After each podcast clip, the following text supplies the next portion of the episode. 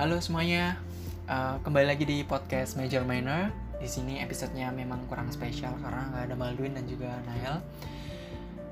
Apalagi episode yang sebelumnya bahas tentang Korea seru banget, detail banget, ah keren banget guys. Aku dengerin dua episode itu beneran cukup nggak ngerti. uh, nggak karena jadi memang kenapa Fijar nggak ada di situ karena udah rame banget tuh udah empat orang. Selain itu juga memang Fijar kurang explore tentang Korea. Bukan berarti Fijar membenci tapi memang Fijar kurang kurang apa ya? Aduh susah nih bahasanya kurang bisa menyukai. Aduh bukan bukan gak suka tapi belum bisa memulai untuk menyukai. Mungkin ya mungkin someday Fijar suka tentang Korea tapi nggak tahu ya udah pernah nyoba untuk nonton berkali-kali bahkan uh, memahami tentang drakor-drakornya yang katanya keren. Banyak yang coba deh jar nonton sekali aja nanti pasti bakal uh, suka kok gitu. Dan kon um, concern di solo episode kali ini cukup kontras sebenarnya. Ini udah persiapin materi untuk solo episode ini jauh-jauh hari cuman emang agak beban sih sebelumnya bahas entertainment seru-seruan terus bahas uh, agak serius nggak apa-apa ya ya udahlah yang penting episodenya rilis aja ya oke okay. di sini akan bahas tentang hobi relasi hobi dan juga profesionalisme profesionalisme itu di sini adalah tentang pekerjaan dan rela, uh, relate dengan pekerjaan yang Pijar sekarang tekuni. Sekarang Pijar itu kerjaannya adalah business development, ya kan? Yang katanya sekarang lagi diincar banyak uh, job seeker. Nah, uh, bahkan sekarang internship juga ada programnya tuh business development internship. Dan uh, beberapa orang bahkan beberapa ahli juga bilang business development tuh career path yang bagus untuk ke depannya iya nggak sih nah itu tuh harus kalian analisis. Business development sendiri. Uh, Fijar udah setahun untuk pengalaman business development. Di pengalaman yang tahun pertama gitu kan itu as a sales. Jadi sales lapangan langsung jualan B2C dan business development itu mayoritasnya sih B2B ya kan? Karena karena business development itu bu, bukan bukan serpihan dari sales atau bukan serpihan dari marketing. Tapi business development itu bisa dibilang dia itu yang gathering requirements dari klien untuk uh, mendapatkan apa yang klien mau sehingga kita bisa memprovide service kita dengan uh, maksimal dan juga fit dengan bisnis mereka. Gitu sih. Dan bisnis development juga nggak bisa lepas tangan. Kalau sales itu berhak untuk lepas tangan ketika dia udah deal dengan klien dia boleh cabut gitu aja gitu. Uh, dan menyerahkan itu semua ke operasional. Untuk marketing dia itu hanya research. Dia itu lebih ke memberikan insight ke sales. Mana nih yang prospek mana nih high opportunity untuk hot opportunity untuk di prospek sehingga menjadi uh, customer atau klien nah uh, lebih ke analisis sih. Lebih ke research dan untuk business development sendiri yang Vija rasain setahun ini itu a part of sales iya. A part of marketing dan a part of operational. Karena ketika kita menjual kita harus engage sampai batas waktu yang tidak ditentukan. Ya sampai dengan kontrak sih sampai dengan uh, agreement berapa tahun berapa lama gitu. Dan uh, misal contoh setahun nih. Setahun itu dia mungkin uh, dealnya dengan service A sedangkan bisnis kita bisa B C D. Gimana sih caranya untuk grow the business biar dia juga pakai B dia pakai C di bulan berikutnya pakai D juga sehingga pada akhirnya dia pakai end to end service kita. Gitu. Dan ketika itu uh, apa namanya ketika gagal maksudnya projectnya gagal dan akhirnya kontrak cut kontraknya cut gitu kan uh, selesai di sebelum berakhirnya kontrak masa berakhirnya kontrak itu juga tugas business development untuk uh, memperbaiki hubungan dengan klien yang mengakhiri kontrak itu gitu. Jadi uh, harus ngerti apa yang memang menjadi kendala dari klien. Walaupun kita tidak ahli ya dalam bidang itu kadang saya kan tidak perlu untuk mendalami banget operasional atau uh, operasional atau internal dari apa namanya servis kita ya yang kita berikan servis atau produk. Tapi business development itu nggak bisa nggak bisa lepas gitu aja. Dia itu harus benar-benar tahu operasional juga. Dia tuh harus tahu detail. Bahkan ketika gathering requirement pun dia nggak bisa cuma dengerin doang. Dia tuh harus bisa kasih smart question. Dia tuh harus bisa kasih smart answer. Nggak boleh untuk hanya diem gitu. Diem terus disampaikan ke operasional operasional bilang nggak bisa atau ada yang bilang bisa sampai itu bukan business development sih menurutku itu hanya uh, customer call call center sih lebih ke call center. Karena kita gathering requirements kita consultant. Dia itu konsul ke kita dia itu punya kendala kita harus bisa tutup hole itu gitu. So we can give whole of solution of to them gitu to the client dan uh, nextnya sih ini akan jadi itu uh, sekilas mengenai business development ya yang Fijar kerjain sekarang gitu. Dan untuk hobinya Fijar saat ini Fijar adalah uh, hobi game. Jar juga bikin build PC juga gitu kan build PC dan emang suka main game gitu. Regularly Fijar main uh, game bola gitu FIFA FIFA. Dan untuk game FPS-nya sebenarnya gamenya ini game lama sih. Dia rilisnya tahun 2018 namanya Tom Clancy Ghost Recon Wildlands. Itu udah 2018 rilis tapi baru main di 2020 eh sorry 2019 tamatnya di 2020 cukup lama sih emang gamenya itu banyak banget misinya kecuali kalau main online ya bareng-bareng tuh misinya bisa di mereka bisa spread orang terus mis nyalain mis nyelesain misinya satu-satu. Cuman kalau main sendiri itu bener-bener PR banget sih. Karena tim kita itu ngikutin kita gitu. Uh, nah Biar akan fokus di game FPS Tom Clancy Ghost Recon Wildlands. Mungkin ini juga relate dengan PUBG player juga karena uh, ini akan Pijar akan fokus ke bahas tentang senjata dan especially for weapon case gitu kan.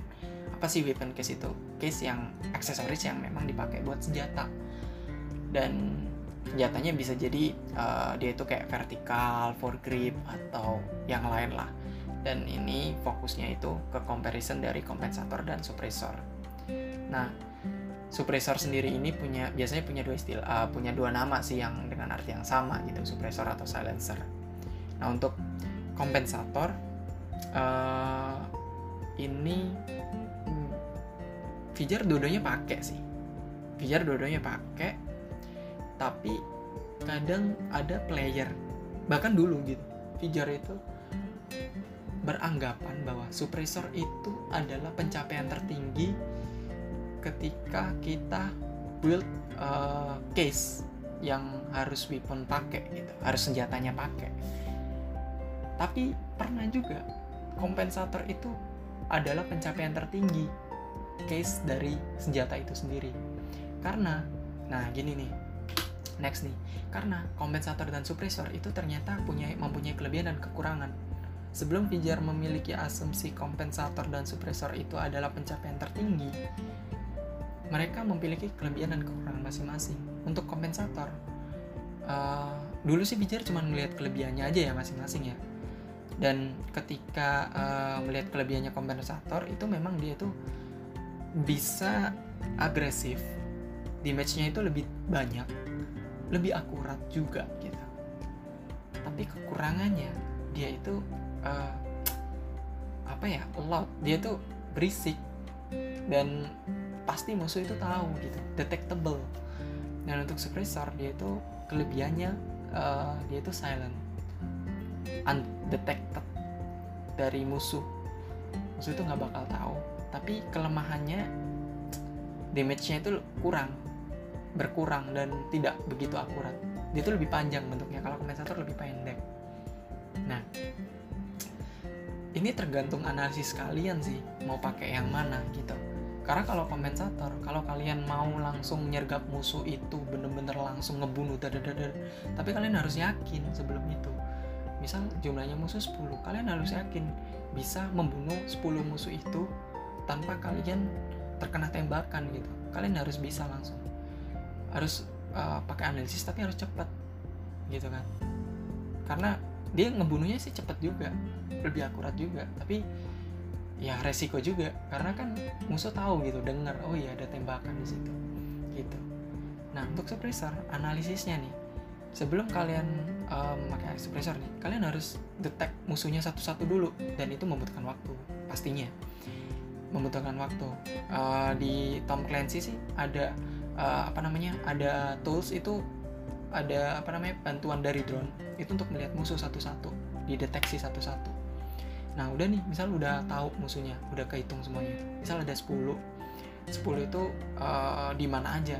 Dan 10 itu memiliki couple nggak mereka? Memiliki partner nggak di setiap uh, place-nya gitu placementnya? Kita harus analisis. Percuma juga kalau misal kita nembak nih dar gitu. Tapi dia ada partnernya yang tahu ada musuh nih di sini sama aja. Berarti analisis kalian untuk memutuskan membunuh musuh siapa yang pertama itu salah. Gitu sih. Jadi tetap harus ada analisis. Dua-duanya harus ada analisis tapi dengan waktu yang berbeda. Kalau kompensator lebih cepat dan langsung harus membunuh. Tapi resikonya ya bisa mati cepat juga. Kalau suppressor itu membunuhnya lama. Tapi kalian nggak ketahuan. Kalian harus milih tuh musuh. Misal dari yang ujung dulu oh ini satu nih pasti yang teman-temannya nggak bakal ngeh kalau dia mati gitu. Mati gak ada yang ngeh kasihan kan. Tapi itu ya kelebihannya suppressor itu jadi udah paham ya gambarannya. Kalau kalian memang pernah bermain game dan memiliki tembak dan memang harus ngebuild tembak itu pasti paham banget. Main PUBG, main PB, main uh, kalau yang aku main sekarang adalah Tom Clancy, uh, Ghost Recon gitu kan, Wetlands. Dan itu ya Call of Duty juga Call of Duty. Cuman kalau Call of Duty itu kalian nggak perlu ngebuat tembaknya sih. Biasanya langsung terprofit automatically. Pakai suppressor atau enggak gitu. Pakai suppressor atau kompensator. Tapi kalau Ghost Recon itu lebih ngebuild harus ngebuild weaponnya gitu. Kalian bisa ada pilihan kompensator pakai kompensator atau suppressor itu nah umumnya sih kalau suppressor tuh paling enak pakai sniper kalau kompensator tuh pakai uh, apa namanya pakai submachine gun atau pakai assault rifles. Itu lebih enak. Gitu. Nah next nih. Di hampir 15 menit aja ya. Uh, nextnya itu kita uh, saya akan relate kan dengan pekerjaan saya gitu. Which is itu adalah business development. Nah untuk relatein ke business development untuk di kompensatornya. Karakter business development kalau pakai kompensator itu seperti apa sih? Aneh gak sih? Kalau aku sih enggak karena aku udah terbiasa main game dan aku mengir uh, saya mengibaratkan apa namanya uh, pekerjaan saya itu dengan bermain game aja sih. Selama saya mendevelop bisnis itu saya ibaratin dengan bermain game gitu. Nah dulu sama ternyata polanya ketika saya sebelum bermain uh, ketika saya dulu, belum menganalisis kegunaan masing-masing weapon case itu sama dengan ketika saya awal-awal di business development gitu kan. Nah langsung ke kompensator. Uh, untuk di kompensator dulu saya pernah jadi business development pakai karakternya kompensator. Kompensator itu pikirannya itu yang penting. Kita itu campaign atau spread company profile as much as possible. Nggak usah nyeleksi data klien atau calon customer atau calon klien. Itu kayak metodenya itu lebih ke random aja gitu kita nggak perlu insight information sebelum kita spread company profile. Bodoh amat lah yang penting klien tahu company profile kita. Scope of bisnisnya itu relate nggak sih? Bodoh amat. Yang penting company profilenya kekirim mereka kebaca berarti mereka tahu dong gitu. Nah otomatis kita harus memutuskan dengan cepat gitu kan dan kita uh, apa ya menunjukkan ke umum gitu. Bahkan ke kompetitor. Nih kita nih. Kita udah campaign ke campaign ke klien ini nih kita udah campaign ke klien ini nih gitu. Ya kan? Dan kita itu memenang uh, sebagai kompensator dulunya ya seorang Fijar ya sebagai kompensator bisnis development itu gimana pun caranya yang penting kita memenangkan bisnis itu kita mendapatkan project itu. Nggak peduli kita sebenarnya punya atau enggak bisnis itu gitu. Punya atau enggak scope yang kita jalani gitu kan. Scope of worknya itu kita capable nggak sih? Jadi bodoh amat yang penting kita dapat dulu aja kita nyakinin dulu gitu. itu sih apakah itu jelek? Enggak. Itu juga bisa jadi bagus. Karena uh, poinnya juga yang penting kita bisa campaign dan segala macam kan gitu kan. Nah next ke suppressor nih. Nah pada akhirnya Ijar ketika sadar bahwa spread company profile banyak banget dan kompetitor akhirnya tahu strategi kita tahu bisnis kita tahu scope of it ya tahu capability kita gitu kan. Akhirnya mereka pelan-pelan ah ya for your information aja ya, di company profile tuh biasanya uh, di perusahaan itu nyantumin klien-klien yang saat ini jalan dengan kita. Sehingga mereka tahu dong klien apa saja yang kita provide service gitu kan mereka belajar tuh bisa tuh kompetitor uh, belajar dari company profile yang kita campaign secara besar-besaran di komentator tadi nah di suppressor itu analisnya lebih dalam lagi gitu kan. Sama kayak sebelum kita membunuh musuh tadi yang saya jelaskan itu kita harus analisis pelan-pelan. Kompetitor kita itu di perusahaan mana aja. Dia udah di, uh, udah profit belum ya di perusahaan itu? Mereka profit apa ya servisnya seperti apa ya review atau feedback dari klien yang mereka uh, provide gitu kan? Itu harus benar-benar matang dan untuk campaign atau spread company profile itu lebih hati-hati. Ibaratnya kayak eksklusif campaign sih. Pelan-pelan. Nggak kita harus analisis dulu uh, apa namanya company profile channel klien kita. Contoh nih klien ternyata sudah di oleh vendor ini gitu which is itu adalah kompetitor kita mungkin kita harus pelan-pelan jangan sampai menawarkan bisnis yang sama atau bisnis yang memang mereka nggak butuhkan. Kita harus benar-benar paham betul apa yang mereka butuhkan gitu. Tapi ini membutuhkan decision yang lama gitu. When we make a decision we need a time longer. Dan itu kadang udah terintercept dengan musuh sih. Konsiderasi considerationnya itu lama banget. Bisa sampai berbulan-bulan analisisnya tapi ketika kita dapat kita akan uh, bener-bener bisa engage atau apa ya jangka panjang untuk provide service di perusahaan itu. Karena memang whole-nya itu pas banget gitu. Whole of solution ke klien itu that's apa ya the exact things the problemnya itu main problemnya itu kena gitu. Dan kita bisa solve itu memberikan solution yang tepat ke mereka. Dan nggak sembarang nggak semua orang perlu kita kenal gitu di apa namanya klien yang kita engage gitu. Kita hanya obtain relation only with PIC ya one apa ya kayak pelan-pelan aja satu-satu aja nggak usah semuanya kita perlu baikin gitu. Kayak misalnya ibaratnya entertain nih ya ini ini hal yang lumrah lumrah ya di marketing gitu. Misal entertain kayak uh, nraktir atau apa kita nggak perlu nraktir semuanya ya yang PIC yang benar-benar memang dia bisa influencer atau dia gatekeeper. Gatekeeper itu yang biasa kayak ngalang-ngalangin nah itu tuh harus kita pepet terus gitu. Biar makin lunak orangnya. Dan in, uh, sebelum apa namanya untuk campaign juga kita juga butuh insight information yang benar-benar dalam sih. Sebelum kita campaign. Gak asal. gitu cuman ini butuh waktu yang lama. Apakah ini buruk juga untuk butuh, butuh waktu yang enggak juga? Jadi mungkin di bisnis development ini menurut Fijar ini memang kepake sih kompensator dan suppressor prinsip yang Fijar buat sendiri ini.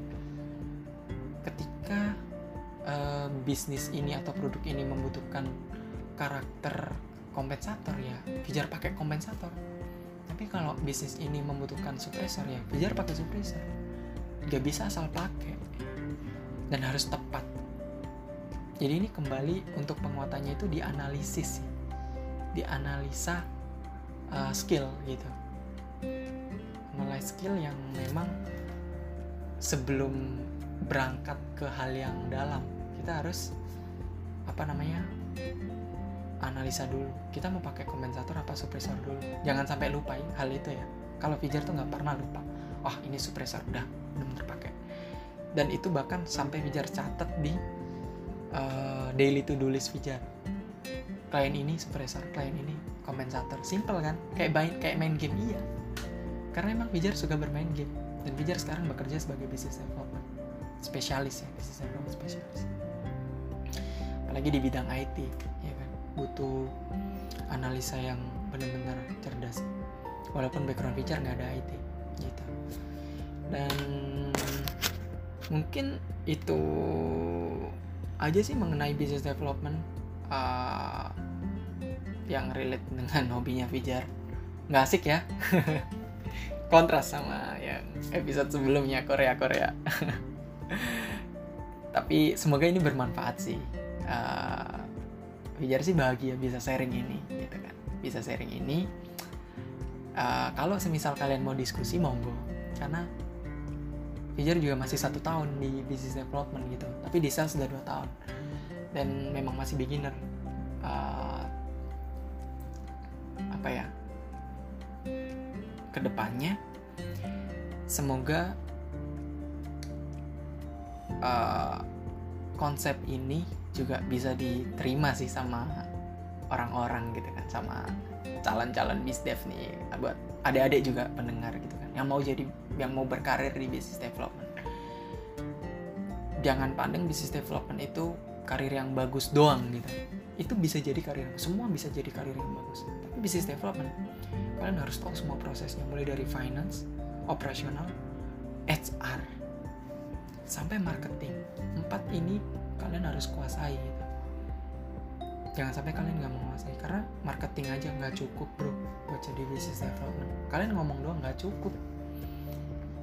Gitu. Kalian harus tahu operasionalnya. Bahkan kalian harus tahu analisa keuangan gitu finance. Karena sebelum kalian uh, menawarkan ke klien harus cerdas dulu tuh.